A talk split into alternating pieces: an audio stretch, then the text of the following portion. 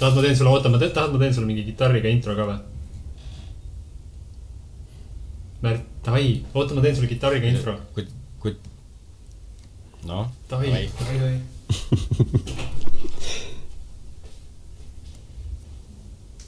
praegu hukkus maha midagi. ei, ei, oota, ma käisin teisest taas kitra kas äh, ma mängin kitra, sa samal ajal nagu ähm, siis äh, jutustad peale uh,? Davai, Ü, K, K ja. tere tulemast kuulama taskuringhäälingut Kujuta pilti. tegu on neljateistkümnenda episoodiga. uue vabaduse valguses oleme võtmas viimast kaugtöö võimalustest ja salvestame tänase episoodi veel igaüks oma kodust. Ja kuna teemaks on muusika, siis äh, Märt, Martin ja Gert äh, järgneva umbkaudu tunni jooksul räägivad siis äh, muusikast ja endaga, enda seosest muusikaga. loodame, et on huvitav kuulamine. joonista ja kirjuta meile naudi kevadet. see oli nagu mingi raadiosaate algus, päris äge. kurat, see oli, see oli aus, see oli aus. jumala kõvasti tuli see Martini kitarr mulle kõrva. Ei kuule väga hästi. ei, see on noh, sest mul on, mul on kaks äh, klappi kõrvas, vaata ja siis ühesõnaga huvitav kogemus ja huvitav kogemus. ära karju mulle kõrva nagu Viis Miinust. ups. oi, oi, oi, oi. see oli nii meta praegu, suuremad räpisõbrad kohe kiristasid hambaid. ai, ai, ai, kirjutage meile siis, kui tahate selle kohta. no reply at äh, kujutapilti.com. aga kas äh, täna siis nii nagu Märt arvas, on meie teemaks muusika hoopistükkis visuaalide kõrvale?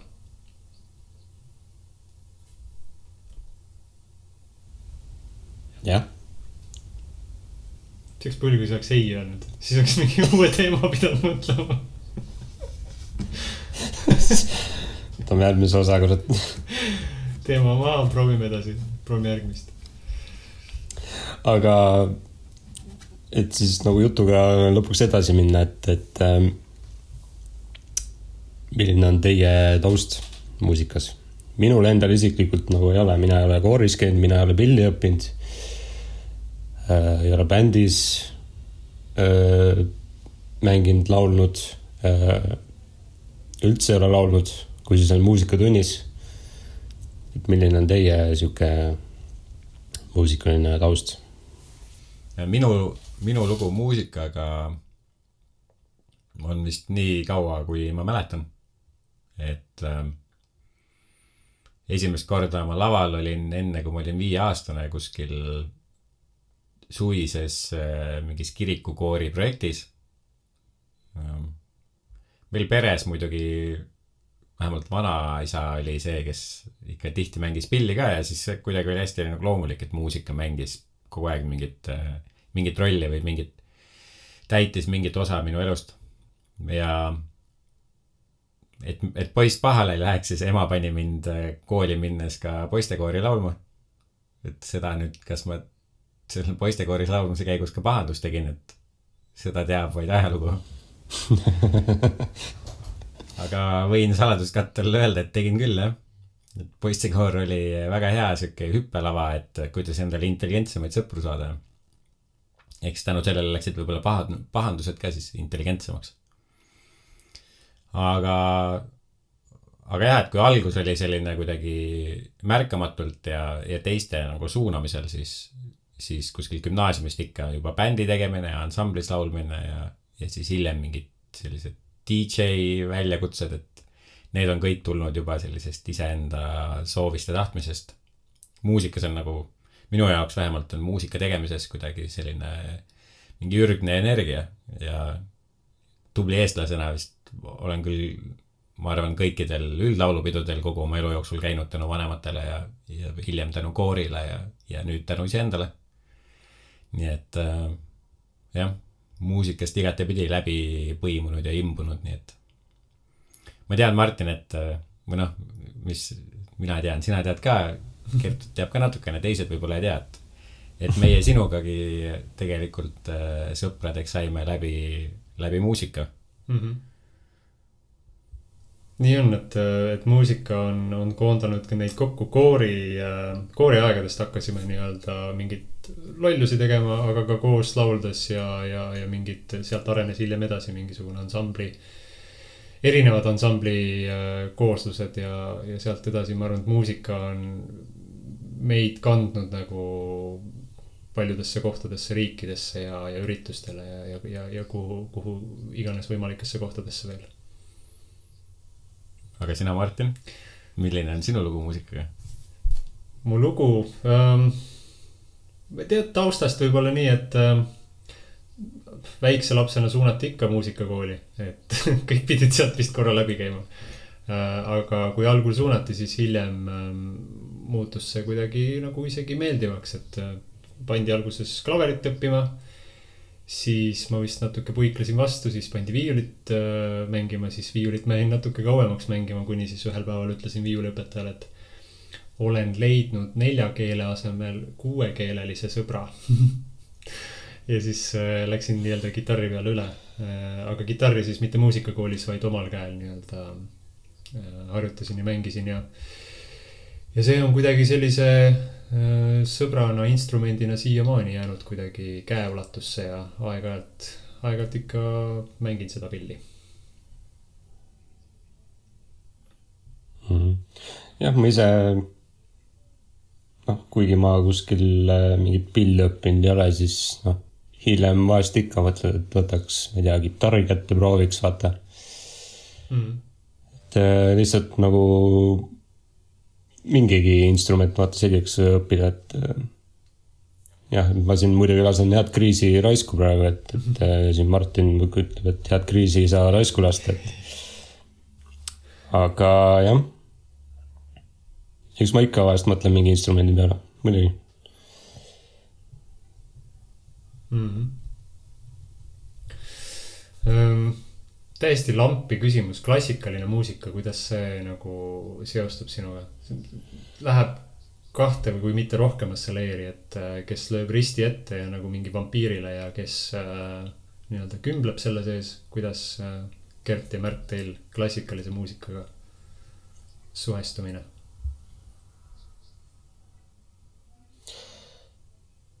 Puh, ma ei tea. pigem ei, aga võib-olla ka oleneb. ma nagu ei, ütleme, kui ta kuskil Youtube'i videos tuleb ja ta ei ole nüüd nii-öelda, kui ta on nüüd maitsekalt videoga ühendatud, siis noh, siis on okei okay,, vaata. aga muidu ma nagu kuskile Estonia teatrisse näiteks väga ei kipu selles suhtes. Mm. ma mõtlesin kohe klassikalise muusika ja Gerdiga seoses sellele Paul Van Dyke'i ja Paavo Järvi, oli vist Paul Van Dyke see või? ühisele kontserdile. et kus, kuidas ühendada, no mitte nüüd nagu klassikaline muusika, aga võib-olla elektrooniline muusika ja, ja klassikaline se- seade või sätung siis. Aga Gert, sarnaselt sulle ma ise Estoniasse või mõnda teise kontserdipaika klassikalist muusikat kuulama satun pigem harva. küll, küll olen nõus sellega, et, et õiges kohas, õiges koguses, miks mitte väga ilus.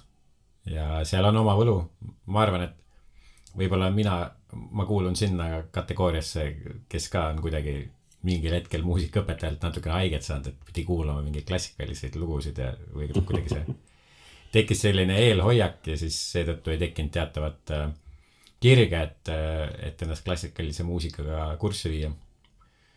aga ka kooris laulmise tõttu ikkagi see kokkupuude on ju olemas ja, ja, ja seetõttu ma arvan ka tegelikult päris, päris äge, äge siukene uus perspektiiv, mida muidu poleks võib-olla saanud et laulmise mõttes kirikus laulda mingit ilusat koraali näiteks või, või ka mingit klassikalist äh, pala on hoopis teine tunne kui ikkagi mingit vaiba kloppimist kuulata, kui kasutada mu isa sõnavara.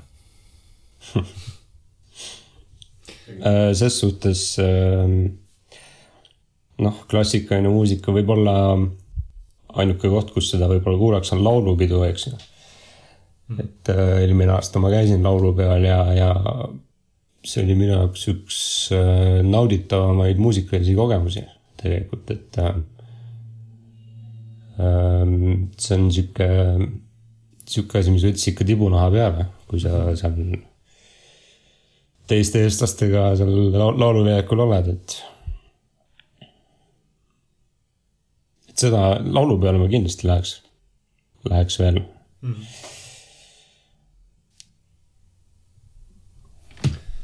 jah, mul sellist äh, plokki konkreetselt klassikalise muusika vastu ei ole. kasvasin üles, ma ei tea, maatöid tehes ja kartulipõllu lohakaid äh, välja noppides sai ikka Vivaldi, ma ei tea, nelja aasta või mida iganes ümisetud, et see nagu sama nagu Justament, et minu jaoks vahet ei ole. aga võib-olla lihtsalt natuke. üks klassika kõike. eks klassika kõik, aga võib-olla lihtsalt natuke ilusamad meloodiad või mitmekesisemad, mine tea. Muusika kuidagi üldises mõttes on, ma leian, et mu jaoks olnud pigem läbi elu selline toetava jõuna või, või, või kuidagi äh, sihuke nagu energiaallikas, et millal iganes on vaja kuskilt ammutada energiat, siis see on kindlasti muusika ja, ja millal iganes on vaja seda nii-öelda volüüminuppu või enda nii-öelda power'i või energianuppu nagu üle kruttida, nii et no ikka lühisesse tõmbab, siis see on ka muusika, et, et see on nagu kuidagi sihuke Pandora laegas, et sealt tuleb nagu energiat pidevalt, et, et see on kuidagi äge olnud.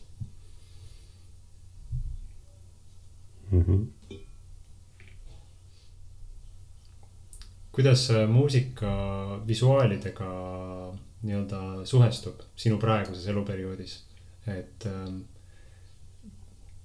mis, mis sa leiad, milline muusika käib nagu visuaalidega koos ja millal, mida ja, ja, ja, ja millises hetkes sa oled nagu tundnud, et selle visuaali kõrvale sobiks see ja, ja ka vastupidi?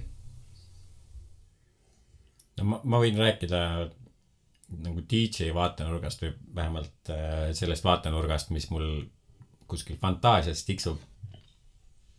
et ma olen mõelnud selle peale, et oleks äge teha kunagi videodiskot.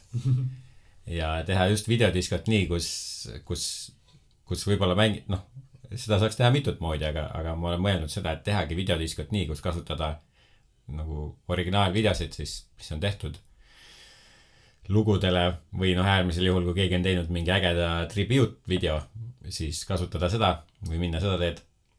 et see oleks kuidagi hästi huvitav. ma arvan, paljude lugude puhul inimesed ei tea äh, seda video poolt või, või noh, et kui ku- ma kuulan palju raadiot, kui ma sõidan tööle ja sõidan töölt koju. Ma paljude lugude puhul ei otsi neid eraldi Youtube'is selleks, et näha, kas neil on huvitav video või mitte Mm. ja ma mõtlen, et eh, kuskil videodiskol oleks, oleks ju tegelikult äge näidata siis, et mida see muusika nagu teeb visuaalide mõttes. ja noh, teine kindlasti nagu veel ägedam oleks siis see, et kuidas, kuidas siis eh, võib-olla kujundadagi visuaale muusikale vastavalt, Mm. et eh, noh, mis iganes siis graafilised kujundid või, või ka looduspildid. asi, mida ma tegelikult eh, olen eh, ühel ühel peol teinud, et, et meil õnnestus saali keskele panna projektoor ja sealt äh,, sealt siis äh, mingid Netflixi loodusdokumentaalid äh, taustaks käima, nii et kes tahtis, sai vaadata loodusdokumentaali ja kes sai, tahtis, sai tantsida mm. -hmm. et see oli päris huvitav pidu. Kindlasti midagi sellist nagu, kuhu ka ma ise väga tihti sattunud ei ole, et, et sellega ma olin küll väga rahul. Mm. ja me siin äh, noh, muusikavideod ja nii-öelda videodisko, aga me siin hästi agaralt vaatame ka igasuguseid äh, siukseid vlogi, vlogesid ja, ja Peter McKinnon näiteks, eks ju, et kes äh, ja, ja hästi huvitav on vaadata, kuidas äh, viimasel ajal muusika on seotud siukse äh, noh, vlogiga mm, -hmm. et, et hästi palju on viimasel ajal siukest äh, vlogisid, mis on huvitav vaadata nagu ja see jah, just nagu äh, muusikatuttude käikud. Et äh, muusika on hästi pandud äh, töötama sihuke, sihukeste asjade puhul mm. -hmm kas võib siis nii-öelda mõelda niipidi, et äh, videole lisaks nagu mingisuguste kaadrite ja värvide ka emotsiooni luues on muusika ka üheks selliseks aspektiks, millega siis, ma ei tea, vastavat emotsiooni siis esile kutsuda vaatajas mm. -hmm. Mm -hmm. Ja noh, filminduses, filminduses ammu juba tuntud võte, et äh, kas on tegemist põneva kohaga, kas need viiulid kägisevad või siis on selline, ma ei tea uplifting või selline rõõmus või energiline koht, kus mingisugune rokkbänd mängib või erinevad võimalused ka. aga jah, nii mm. nagu sa ütlesid, et äh, vlogides ähm, tuuakse juurde seda nii-öelda emotsiooni äh,. Peter McKinnon tegi vist OO, YY, ütle nüüd, kuidas seda hääldada päris ausalt nagu oi või oi. oi. ja ise ütles, ta ise ütles jah. oi, kõlab nagu Waleslane noriks tüli, vaata jah, Hendrik, Hendrik äh, Olson või kes iganes ta ütles jah, seal on samas videos oi enda kohta, et. jah, nad tegid vahva Norras vist äh, muusikavideo, parandage mind, kui ma eksin ähm,. kus Peter mm -hmm. pimpis natuke seda Hendrikut, et äh, päris vahva oli nii-öelda nende tegemistest ka rohkem aimu saada või või natuke visuaali koos selle muusikaga nii-öelda vastupidiselt, et mitte rõhk ei olnud siis muusikal, vaid tegelikult noh, selles videos oli rõhk, eks ole, visuaali peal. ja mis nüüd seda Oid äh, puudutab, siis äh, vend on järsku kuidagi väga populaarseks saanud mm -hmm. just nagu nii-öelda sisuloome kontekstis mm. -hmm. no ta tuli ju Epidemic, Epidemic, Epidemic miks ma kokutan, kui ma seda ütlen? Epidemic Sounds tehke oma nimi lihtsamaks. aga ta tuli ju sealt ja, ja siis äh, nüüd selle tänu ka sellele videole koos Peeteriga on ta vist nii-öelda tuule tiibadesse saanud. Ja, ja vend teeb sihukest hästi huvitava stiiliga kraami tegelikult, et äh, ise ei olekski nagu sihukese asja peale tulnud, et äh, sihuke asi nagu meeldiks üldse. Mm.. täitsa omanäoline tõesti. eks siit edasi tekib nagu see mõte, et äh, ähm, ta lindistab hästi palju ka looduse hääli ja noh, saab Hendrik siis ja saab sellest nii-öelda äh, inspiratsiooni oma järgmiste lugude jaoks. et äh, kas äh, kumbki teist on looduses konkreetselt nii-öelda helisi lindistanud selle jaoks, et neid kuskil mingisuguses projektis ära kasutada või mingisugusele, mingisugusele videole siis äh, lisahäälena kasutada näiteks? ei, ei ole. Mina olen salvestanud Islandil jää prõksumist. -hmm ma salvestasin Islandil tegelikult veel nagu rohkem sound'e, aga, aga see jää, jääasi, see kuidagi, see lihtsalt kukkus välja ka nii nagu sümboolselt ilus, et, et ma ei oleks osanud seda kuidagi paremini planeerida. et nagu lühidalt tausta anda, siis, siis mingil hetkel tekkis, tekkis lihtsalt mul selline rütm seal Islandil ringi liikudes, et, et ma sattusin igale poole üksi et ei olnud ühtegi teist turisti peale minu ja, ja see oli äärm, äärmis-, äärmine luksus, ma ütleks mm.. ja siis äh, ühel hetkel, kui ma seal põhiliustiku juures, mida ma isegi ei püüa praegu hääldada. kui ma seal põhiliustiku juures olin ja tuli sihuke hull paduvihm, mis ajas kõik, kõik turistid äh, autodesse ja varju ja, ja osad ka minema sõitma, siis, siis käisin, tegin natuke aega, aega parajaks ja siis, kui randa tagasi jõudsin, siis ei olnud seal ühtegi teist hingelist peale minu. ja siis ma mõtlesin, et ideaalne aeg salvestada natuke looduse hääli mm. -hmm. ma ei teadnud veel, mille jaoks täpselt, aga, aga mul igal juhul on need salvestused olemas. jah, neid on võib-olla hea teinekord äh, hiljem, ma ei tea, avastad kümne aasta pärast, et oi-oi-oi-oi, mis asja ma siin tegin ja saad seda ära kasutada kuskil mingis projektis. jah, no ma, ma arvan, et üleüldse see helikujundus või heliline keskkond meie ümber äh, tegelikult väärib võib-olla natukene rohkem teadvustamist või, või märkamist. Et lihtne on ennast uputada mingisse mürasse. ma olen kuulnud, ma ise ei vaata väga palju telekat, ma arvan. ja siis ma olen kuulnud, et inimesed kasutavad telekat selleks, et oo, ma lähen koju ja siis panen teleka käima, et siis on taustal sihuke noh, mingi hääl ma, mina kasutan muusikat selleks või siis noh, kui maal oled, et siis on ju looduse hääled ka täitsa piisavad. aga, aga ma väga tihti kasutan täiesti teadlikult muusikat selleks ja siis ma ei saa aru inimestest, kes panevad lihtsalt teleka taustaks käima, et, et see tundub kuidagi nagu noh, nagu rämpstoit veits või Mm. et noh, jälle sihuke lihtsama vastupanu teed minek.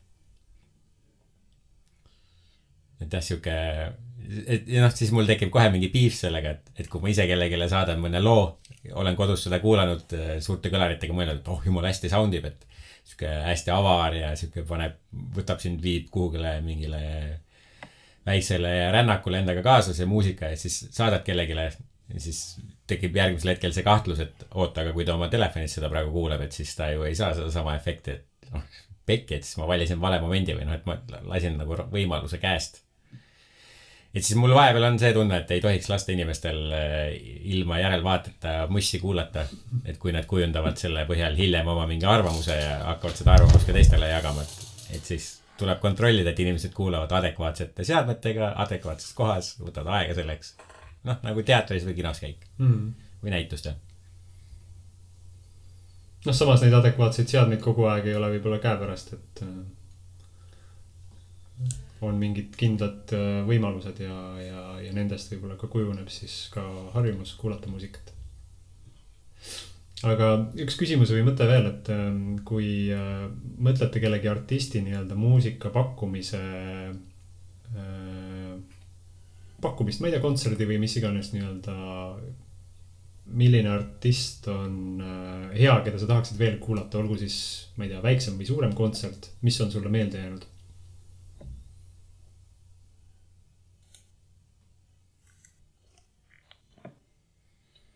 Ma ei tea, ma olen kontsertidel nagu hästi vähe käinud, et äh,. Mm, et see küsimus oli see, see põhimõtteliselt, et äh, keda sa uuesti läheks kuulama, ma saan aru. mis oli hea kogemus jah, või, või keda sa nii-öelda veel naudiksid? Äh, ma olen korra laivis näinud ähm, Padarit Mm -hmm. Ja arvestades seda, millist muusikat ta nüüd, nüüd peale oma siukest rokkstaari staatust siis teeb, ma arvan, ma läheks Padarit kindlasti uuesti kuulama, jah. kõikidest nendest, keda, keda ma juba kuulnud olen äh,. ma läheks Foo Fightersi kontserdile tagasi silmad kinni, ma arvan. Need tüübid ei petnud küll ku- kuidagi ootusi. Vähemalt mina jäin nagu väga rahule ja ma polnud ka seal äh, Riias seal saare peal varem kontserdil käinud, nii et selles mõttes oli ka sihuke suur eepiline rokk-kontsert. Mm. Ehm, aga nende, no nende see sihuke vibe ja see rock n roll on, on mulle sümpaatsed. ma arvan, et eh, Sonic Highways on mu lemmikmuusika dokumentaal olnud alates hetkest, kui ma seda nägin. Nüüd nagu pärast seda ma olen vaadanud rohkem muusikadokke, aga see on suuresti tänu sellele, et ma sain nii hea kogemuse, Mm. et, et julgen soovitada võib-olla siis äh, siia äh, meie selle tänase häälingu märkmetesse siis jagan ka IMDB linki, et keda huvitab või äh, keda see kõnetab, kes on otsinud endale ühte muusikadokumentaali, millega ennast harida, siis julgen soovitada. Mm. Võib mõelda, et see nii-öelda kontserti laivis kuulamine või mingi õhtu võtmine selleks, et äh, kuulame mingi artisti kontserti, on ju, on ju samamoodi selline kindla artisti nautimine, mis siis, et sa ei saa tema kontsertile minna, eriti praeguses situatsioonis, kus äh, mingid kogunemised ja üritused on edasi lükkunud ja võib-olla tühistatud ja, ja jumal teab, mis neist saab. aga et sa võtad mingi õhtu, võtad oma lemmikartisti ähm, maksad väikse tribüüdi võib-olla selle eest, et sa saad seda nii-öelda täiel kvaliteedil ja, ja visu-, ka visuaalkvaliteedil nautida. ja, ja siis võtad õhtu selle jaoks ja, ja kogemus on, ma arvan, parem kui see, kui sa raadiost Justamenti kuulad näiteks. nagu Justamendile no disrespect, et lihtsalt äh, te olete ka ägedad, aga, aga võib-olla see Foo Fighters eelmainitud äh, natuke energialt äh, ületab teid mul on meeles, kui me sinna Riia, Riiga kontserdile läksime, et see oli ka minu üks äh, nii-öelda tippkogemusi või, või kõrghetki, kui rokk-kontsertide mõttes just, et. äh, et äge vana on, ütle mulle nüüd ta nimi. Dave Grohl. Dave Grohl jah, et ähm, ta peale tulles äh, hõikas rahulikult, tal mingid soojendusbändid ja asjad olid ka, kes omast arust tegid seal mingi äh, korralikku siukest kütet ja, ja ka metallipoolset rokki. ja, ja siis äh, ma ei tea, poolteist tundi oli üks ja poolteist tundi teine võib-olla. ja, ja võib-olla olid veel mõned äh, väiksemad etteasted, aga Dave tuli peale, siis ütles, et kuulge, et võtke nüüd teadmiseks, et äh, Foo Fighters on laval, me ei ole sihuke nagu väike bänd, kes teeb mingi kahetunnise kontserdi, onju noh, rahvas kõik muidugi, jaa, muidugi te olete nagu ja kõik plaksutavad, eks. siis Dave ütleb, nojah, me ei ole ka sihuke tüübid, siuksed äh, tüübid, kes nagu ainult kolm tundi teevad äh, kontserti. rahvas, jaa, muidugi, väga hea, et saab veel kauem võtta. Dave ütleb, no me ei ole ka siuksed nagu nelja tunni tüübid.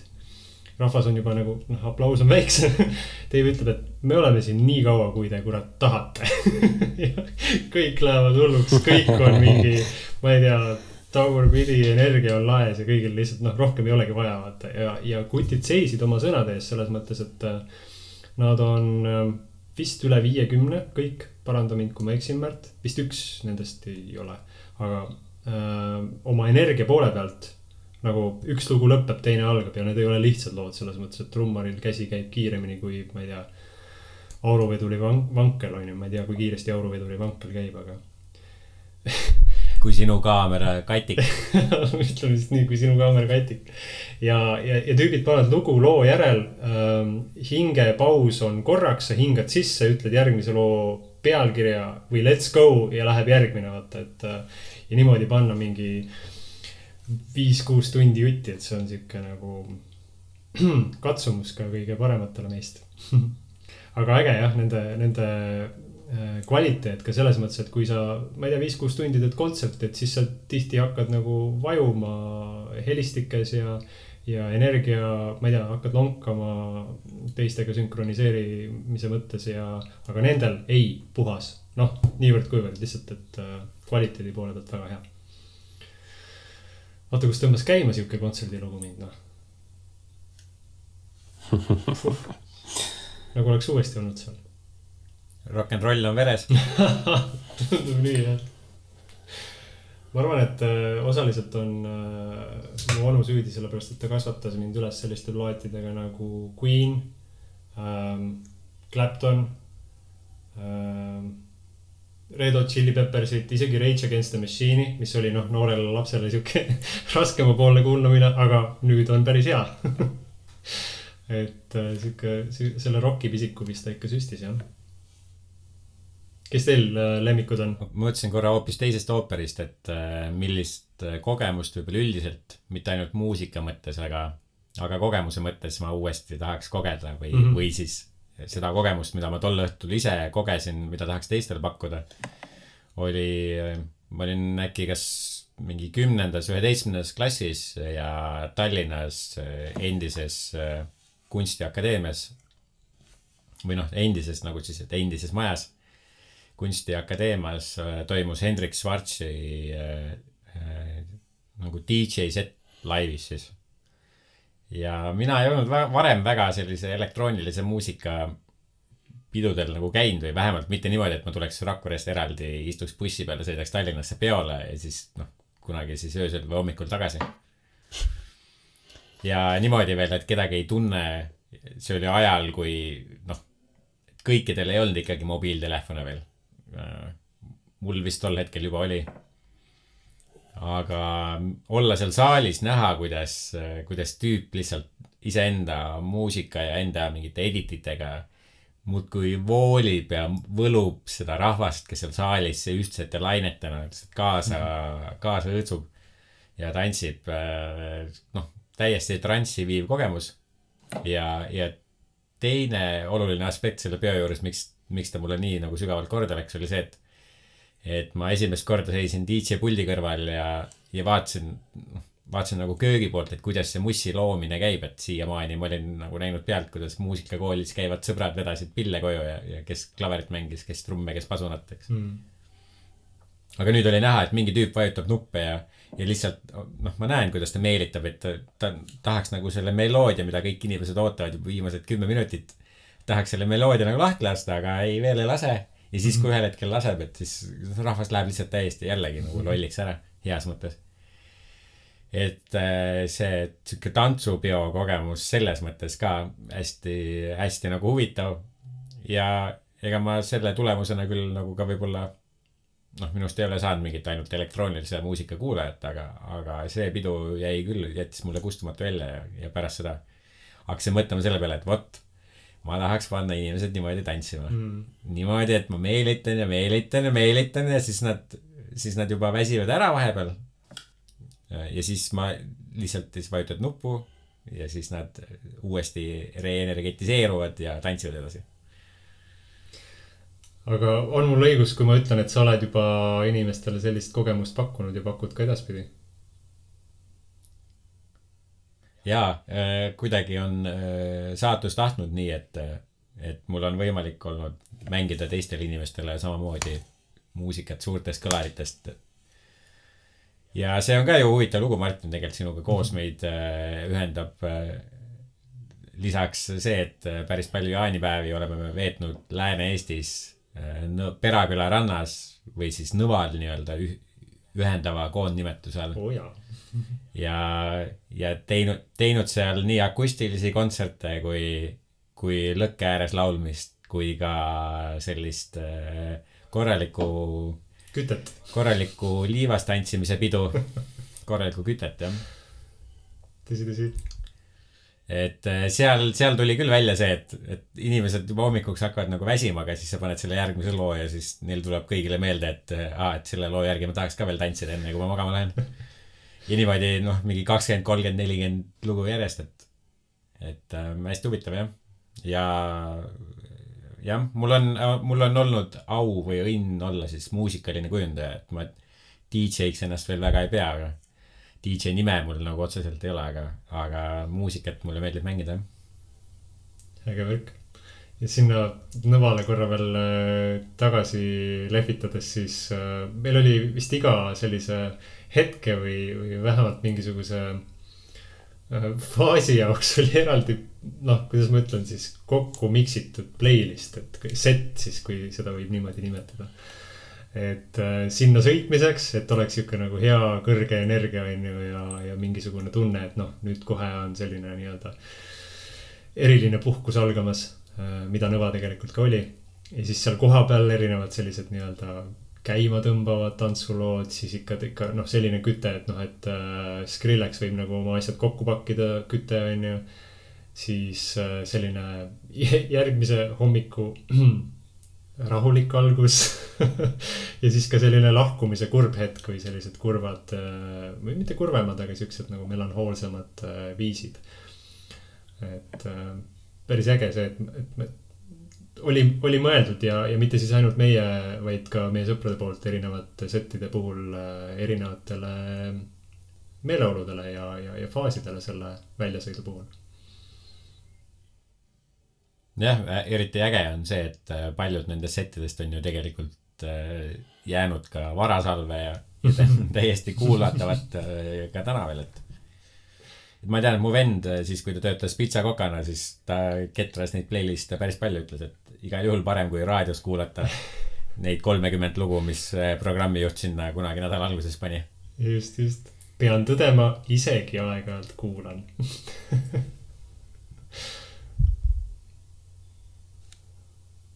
Gert, kas sa oled äh, mingisuguse programmi abil äh, muusikat kokku proovinud miksida äh,? proovinud küll olen jah. FL Studio, aa, klassika. väga hea. Fruity Loops, jah. et äh, jah, ma olen, ma olen ise ka nagu äh, noh, muusika tegemise peale mõelnud, aga see on sihuke kättevõtmise asi ja ja see kuskil kuk- kuklas äh, siiamaani oma mõtet elab. Mhm.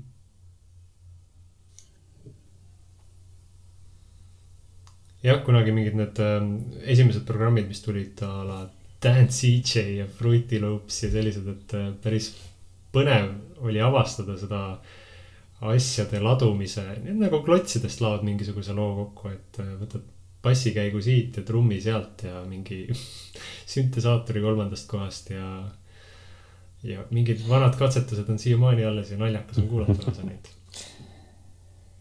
ja aga äh, sa tahtsid ühte rada pidi minna, ma tahtsin teist rada pidi minna, et ma tahtsin kiirelt ära mainida, et selle, nende programmidega paralleelselt hakkas ilmnema ka muusikas selline nii-öelda praegu ka kanda kinnitav äh, stiil, nagu seda on luupimine või äh, asjade nii-öelda ring.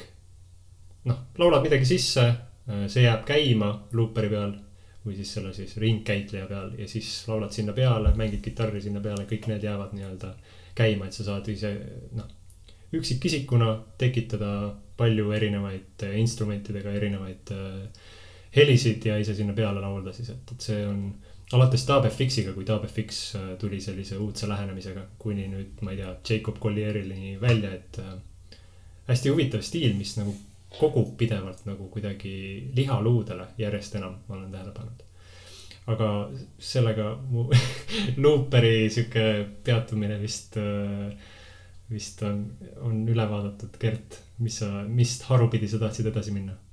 oota, enne kui sa Gerdile annad sõnajärje, siis ma tegelikult äh, isegi pistaks siia vahele, et väga hea, et sa võtsid jutuks.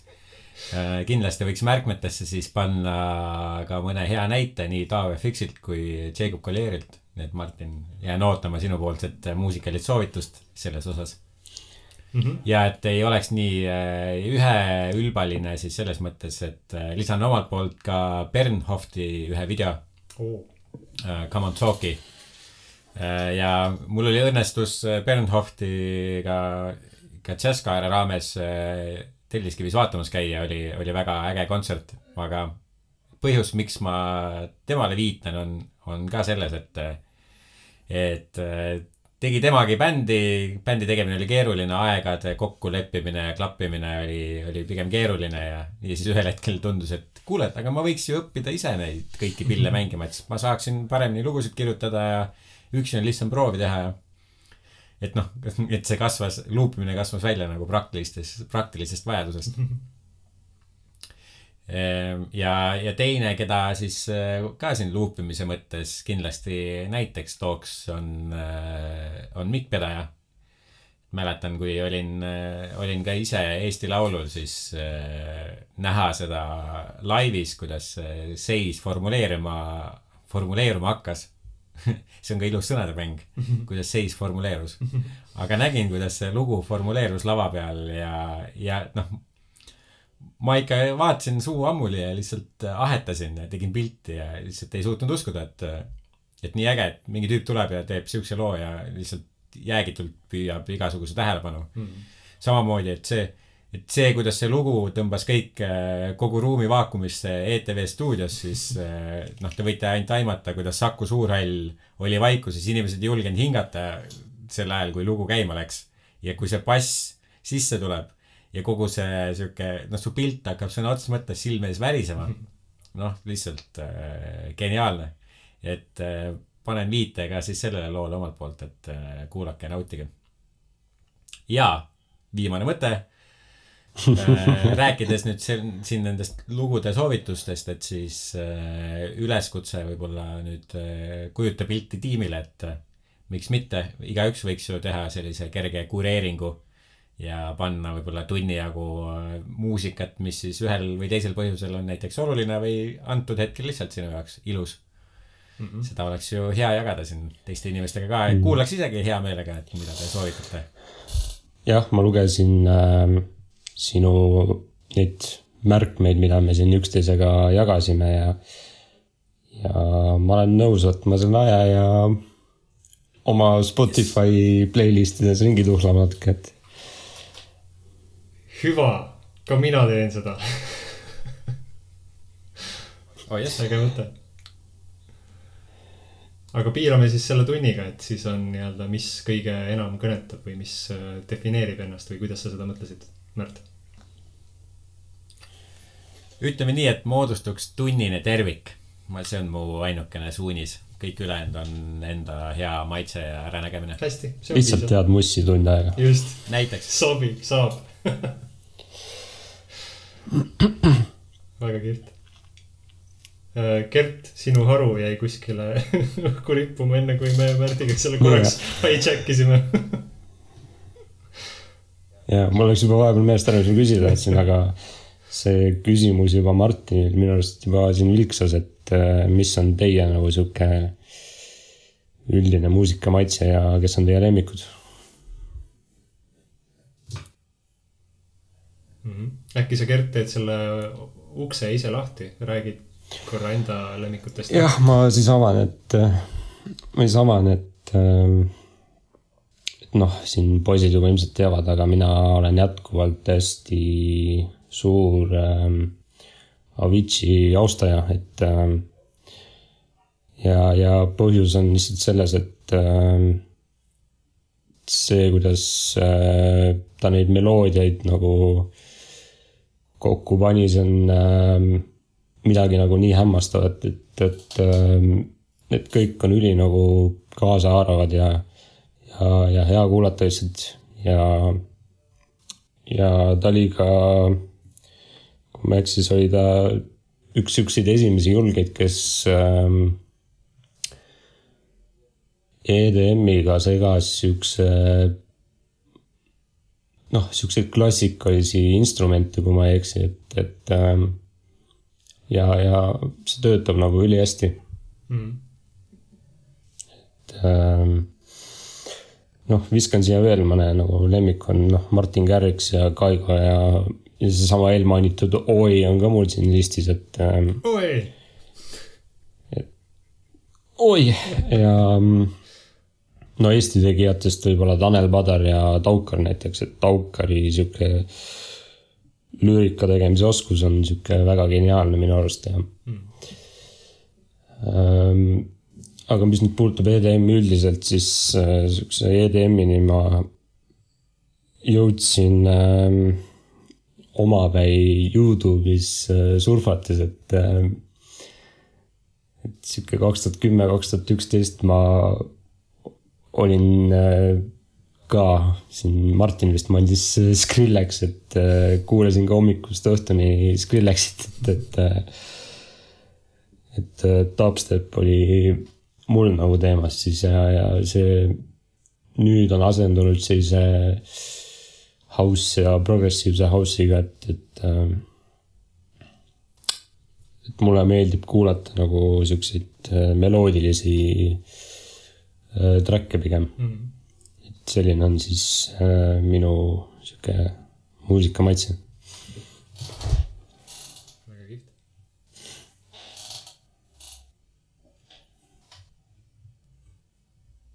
Martin, kuidas sul ähm,? jah, ma osaliselt juba mainisin neid ähm,, kel, kes äh, mu nii-öelda nina ette lapsena sattusid või, või onu veeretas kuidagi niimoodi, et ta kinkis mulle plaadimasina ja paar head kõlarit ja sinna juurde ka mõned plaadid, et äh, Queen ja Eric Clapton ja, ja Red Hot Chili Peppers olid, olid esimesed. Ähm, Eesti tegijatest Jääboiler ja Jäääär on mind saatnud kuidagi ka sealtsamast aegade algusest, minu jaoks vähemalt aegade algusest või muusika kuulamise või, või, või teadliku kuulamise algusest. ja, ja Eesti äh, artistidest veel Taage, Riho Sibul. et ähm, on, on kuidagi hinge jäänud samuti ja, ja Märt, ära jää ära poistele ütle, aga me, me oleme nende lugusid päris palju koos äh, mänginud ja, ja austame neid lugusid siiamaani. jah, ma võin omalt poolt öelda siis nii palju, et, et ma kaldun kaldun iseloomustama oma maitset kui eklektilist. ehk et ma kuulan küll hästi palju võib-olla seinast seina, võib-olla mitte nagu lõpuni äärmusteni välja, aga, aga igal juhul mulle meeldib toita enda maitsemeeli erinevate stiilidega. Äh, keda artistidest välja tuua. no mida veel võib-olla mainitud ei ole, siis ja ka me oleme tegelikult varasematel, varasemates äh, saadetes ka maininud siin erinevaid äh, filmimuusika autoreid. Simmerit ja Newman, Newmani. ja noh, eks neid klassikuid tegelikult on veel ja palju ja see nimekiri võiks olla hästi pikk. aga ma üleüldiselt ütleks, et, et muusika, milles on nagu midagi peidus või, või mingi sihuke võlu, et mida ei saa ainult viieteist minutiga teha suvaliselt äh, asju omavahel üksteise otsa ladudes. et kui muusika on intelligentne, siis igal juhul on ta huvitav, sõltumata sellest, kas ta on mu meelepärane žanr või mitte mm et lõpuks on ju see, et mis emotsiooni see muusika sinus tekitab ja kas, kas see emotsioon läheb sinu ootuste ja vajadustega parasjagu kokku või mitte, et. et äh, võib-olla üks, üks võti on lihtsalt selles, et kuidas sa muusikat kuulad, et kui teadlikult sa seda teed või kui palju sa võtad sellele aega ja tähelepanu. mu enda jaoks äh, äh, ma lisan kindlasti selle viite siis siia märkmetesse, aga aga üks selline visuaalselt hästi ilus ja haarav klipp koos, koos selgitustega äh, Arvo Pärdilt äh, äh, Aliina loo kohta, siis see visuaal ja see muusika kuidagi koos selle jutuga, et on nii ilus sihuke tervik minu jaoks, et et pärast selle klipi nägemist mul oli küll sihuke tunne, et ma vist hakkasin muusikast kuidagi rohkem või paremini aru saama, et et tekkis mingi üks kujutuslik mõõde mu peas juurde. Pärast seda iga kord, kui istusin maha selleks, et muusikat kuulata, siis läksin kohe kuhugile nagu mingi, mingis universumis sügavamale või kaugemale või ma ei teagi, ma ei oska seda kuidagi sõnadesse võib-olla panna mm.. igal juhul see on äge, äge tunne, äge efekt, kui see on, kui on võimalik nagu muusikasse täiesti lõpuni sisse minna. julgen seda soovitada küll ka teistele, et, et kui, kui teha enda, kui teha elus ükskord mingi selline äh, mitte väga realistlikuna või või ratsionaalsena näiv otsus, et siis üks paar häid kõrvaklappe või kõlareid on kindlasti see asi, mida tasuks endale soetada, et, et see on seda väärt mm.. Mm. sekundeerin ähm,. jah, sa siin äh, rääkisid korra või no puudutasid äh, nii-öelda filmimuusikat, et Hans Zimmer ja nii edasi, et äh, ma tahtsingi nagu seda küsida, et äh,, et äh, minna nüüd natuke siuksesse popkultuuri, et, et äh, esiteks, millise filmi soundtrack on nagu kõige meeldejäävam. Ja, ja siis teiseks, kuna me noh, siin Agarat mängime ka erinevaid videomänge, siis äh, missugune mängu äh, soundtrack on nagu meeldejäänud, et alustame nagu filmist, et, et äh, mis filmi te nagu esile tooksite? Äge, et sa kõrvutad siin filmi ja mingit videomängu soundtrack'i, sest äh, olen äh, proovinud ja mänginud sellist mängu nagu on Skyrim ja ma tean, et Skyrimi muusika on käinud ähm, pooles maailmas vähemalt ka kontserte andmas, mis on iseenesest äge fenomen, et mingisugusest sellisest asjast välja kasvanud ähm, nii-öelda sümfooniaorkestriga esitatav muusika on nii palju nagu populaarsust või, või sellist nii-öelda poolehoidjaid kogunud see on iseenesest äge. Aga Hans Zimmerit sa mainisid ja siia ma ka kinni jään nii et, nii et äh, Blade, Blade Runnerist ei saa me üle ega ümber ja vaieldamatu lemmik ka filmi muusika osas mm. korra, noh, ise ka mainin juba ära, siis äh, filmi mõttes tahtsin juba mainida John Wicki, sest et äh, tegu on ühe mu lemmikfilmiga, aga aga soundtrack'i mõttes ma pakun äh, Christopher Nolani Interstellar, tähtede vaheline siis eesti keeles.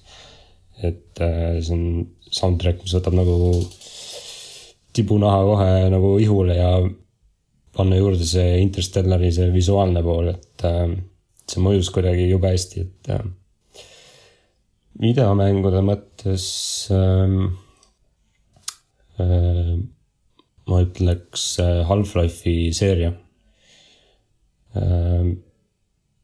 ja samuti tooks esile näiteks äh, Battlefield kolme äh,, mis on äh, mis vist lasti välja kaks tuhat üksteist, aga nii mäng, see soundtrack mõjub äh, ka kaks tuhat kakskümmend aastal väga hästi nagu mm.. et need on siuksed minu valikud siis. Jah, filmide soundtrack idest mul on keeruline, keeruline niimoodi ühte esile tõsta, aga kuna Any Other Name on mu lemmiklugu ja, ja American Beauty filmina mulle väga meeldis siis võib-olla American Beauty soundtrack, mille on Toomas Newman kirjutanud. et äh, see võiks olla üks sellistest filmi, filmikatest, aga jaa, äh, neid on palju ja, ja keeruline.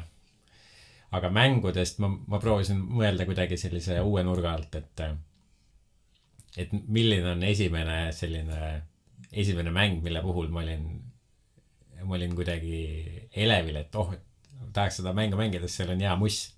ja ma arvan, et see oli GTA kolm. sest et GTA mm. kolmes oli mõni raadiojaam, mis oli siukene, et, et noh, ma võisin niisama linnas ringi sõita ja mitte midagi teha ja kuulata raadiot ja see oli jumala hea. ja sihuke GTA-s raadio kuulamine, see, see käis ka kuidagi asja juurde et äh, siis pole eriti naljakas isegi või uskumatu see, et, et Jazz It Up, mis pikalt oli mu konkurentsitu lemmiksaade raadios, et ma käisin Jazz It Upi pühapäeva õhtuti kuula, kuulamas, nii et ma sõitsin lihtsalt autoga ringi sihitult. eesmärk oligi lihtsalt sõita ja mussi kuulata. Et äh, nüüd on õnneks reedeti ka Dix Raadio kahes äh, neljast kella viieni, mis on täpselt see siukene noh, lähed nädalavahetusele vaikselt tiksud, oled liikluses veel võib-olla noh, pole kohale jõudnud. et äh, et jah, GTA muss kuidagi ja, ja teine ka naljakas, väga sama sihuke, sama žanri mäng. Mafia oli see mm., mille soundtrack mulle tohutult meeldis ja mulle meeldis see, et sa sõitsid ühest linnaosast teise. Ja kui nagu theme muutus, siis ka muss muutus mm., mida siis nagu taustaks mängiti, et äh, see oli teine nendest mängudest, mida, mida mulle meeldis mussi pärast mängida. kas seal oli see drinking rum and coca-cola mm.? vägev, tuleb meelde. ma ühe, ühe nagu äh, elu äh, lemmikžanri mainiks veel ära, et ma ei saa üle ega ümber sellest äh,. see on käinud minuga kuidagi kaasas tahtmatult äh, ja, ja see žanr on seotud äh, rütmikaga või rütmiga ehk et kunagi koolipingis olles käed ja pastakad ja muud asjad hakkasid tahes-tahtmata rütmi tegema ja kogu aeg käis mingi trummeldamine, trummeldamine, kõik õpetajad hõikasid küngas, ei trummelda seal ja siis ma olin natuke aega vait ja, ja siis jälle hakkasid käed käima. Kuni ma sain aru, et vist on sellele väljundit vaja ja siis äh, proovisin seda väljundit leida siis äh, puhkpilliorkestris äh, trummarina või natuke nii-öelda ka trumme äh, mängides ja, ja, ja see jäi täitsa külge kuni sinnamaani välja, et äh, sellise rütmižanri hästi suureks lemmikuks on mul trumm ja bass, mis toidab nagu seda kunagist trummeldamise energia suunamise vajadust. ehk et äh, ja, ja, ja, ja hästi head trummi ja bassi lood, mis ei ole sellised nii-öelda tumedad või sellised nii-öelda saagimised oma aja Skrillexid, vaid selline meloodiline äh, liquid vist öeldakse tänapäeval selle kohta. et atmosfääriline ja, ja, ja voolav trumm ja bass, et see on minu üks hästi suuri nõrkusi, et kui, äh, kui ma kuulan midagi head äh, London Electricity't või, või, või mõnda, mõnda sellist asja, siis äh, on hea olla. Ja sa siin mainisid äh, drum and bassi, ma saan aru jah mm, -hmm. et äh, noh, enne paar mõt-, noh, paar mõtet siis, et äh, drum and bass kunagi oli Pendulum sihuke bänd oli mul hästi suur lemmik mm. -hmm. ja teine žanr, mis ma olen nagu avastanud enda jaoks viimasel ajal on äh, sihukene asi, sihukene asi nagu synthwave teate ikka siukest asja jah, et sihuke, veel mitte. sihuke veits retrokas vaata, et, et kuidagi väga ole- olen hakanud nautima seda. Gert, sa oled ka ajaloo huviline, nii et äh, retro tundub sinuga kokku käivat märksõna küll olevat. jah,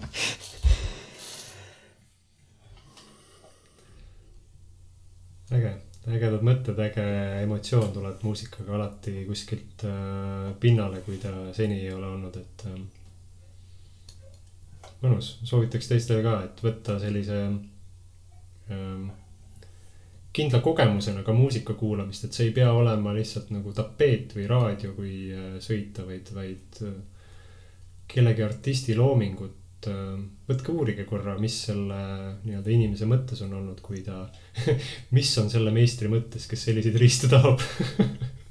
ja kas ta jääb või kaob. kümme punkti sellele, kes tunneb ära, millise laulu peale esitatud lauluga oli tegu. oi hopsti, kirjutage meile. kujutapilti, et gmail.com või äh, Facebooki gruppi. jah, kas keegi, kas keegi tahab äh, lõpetuseks jätta mõne hea loo äh, koos selle jutustusega inimestele?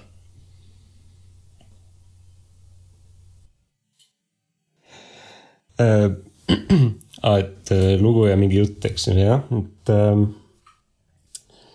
tulles tagasi siis äh, nende suure iidoli Avicii juurde, siis äh, tema viimane album, mis oli äh, postuumne album äh,, kandis äh, tema eesnime Tim.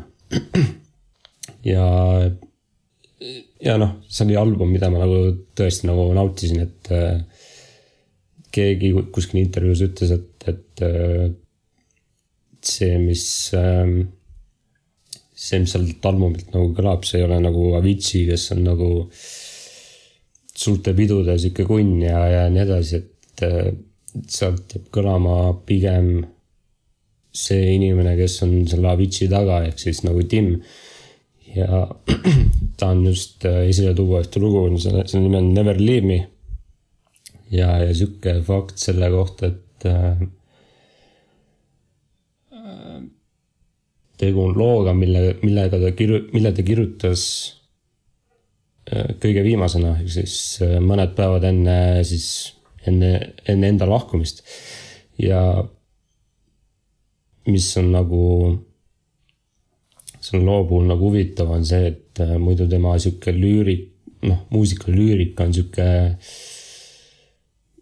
kuidas ma ütlen ähm,, räägib nagu enda sihukestest äh, negatiivsetest tunnetest, siis äh, see viimane lugu oli sihuke äh, pakatas nagu positiivsusest ja, ja, ja oli sihuke hästi mõnus äh, armastuslugu tegelikult, et äh, et viimane lugu, mis äh, tema sulest nagu tuli, oli sihuke puht positiivne lugu, et seda oli nagu, see on sihuke hea mõte. mm.. hiljutine, kui me luupimisest korra, luupimist puudutasime, siis äh, hiljutine lemmik, kelle nii-öelda muusika tegemise tunnetus on nii soe tekk, kui vähegi olla saab, siis selle äh, noormehe nimi on Jacob Collier ja tema kõik lood sain just Jessi Vol üks ja Vol kaks vinüülid kätte. et kes ei tea, need on siis Jacob Collieri viimased kaks albumit vinüüli kujul. Eile käisin pakil järel, jah, Märt mängib vinüüle. pole veel jõudnud kuulata. nüüd, kui salvestuse, nüüd, kui salvestuse lõpetame, lähen otsin kohe plaadid välja ja sean ennast sisse oi,. oi-oi-oi, aitäh, Martin, sulle, aitäh, aitäh, aitäh soovitan kuulata neid mõlemaid albumeid, need on tõesti väga head, Jacob Collier on lihtsalt, ma arvan, kahekümne, mis iganes, esimese sajandi see mees, keda tuleb kuulata. absoluutselt iseäranis eh, In My Room või Hideaway võiks jääda ka siia selle podcast'i lõppu näiteks ka kõlama. aitäh, et kuulasid, selline sai tänane saade. sinu kõrva paitasid oma muusikaalaste kommentaaridega ise hakanud muusikakriitikud Gert, Martin ja Märt ära siis unusta, et eh, hea visuaali juurde käib ka, käib ka hea heli eh, annab kogemusele hästi palju juurde. toeta kodumaist muusikat, kuula Eesti artiste, tunne elust rõõmu nii hästi kui oskad ja kuula meid jälle. aitäh. aitäh. tšau. tšau, kujuta pilti. thank you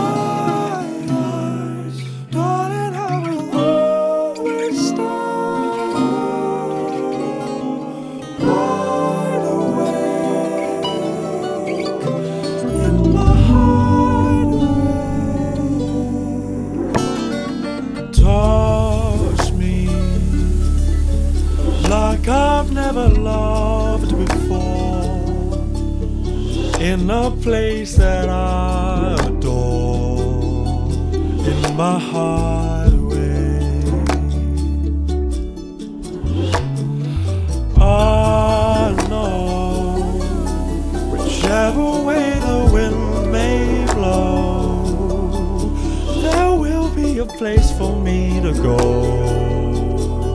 in my heart.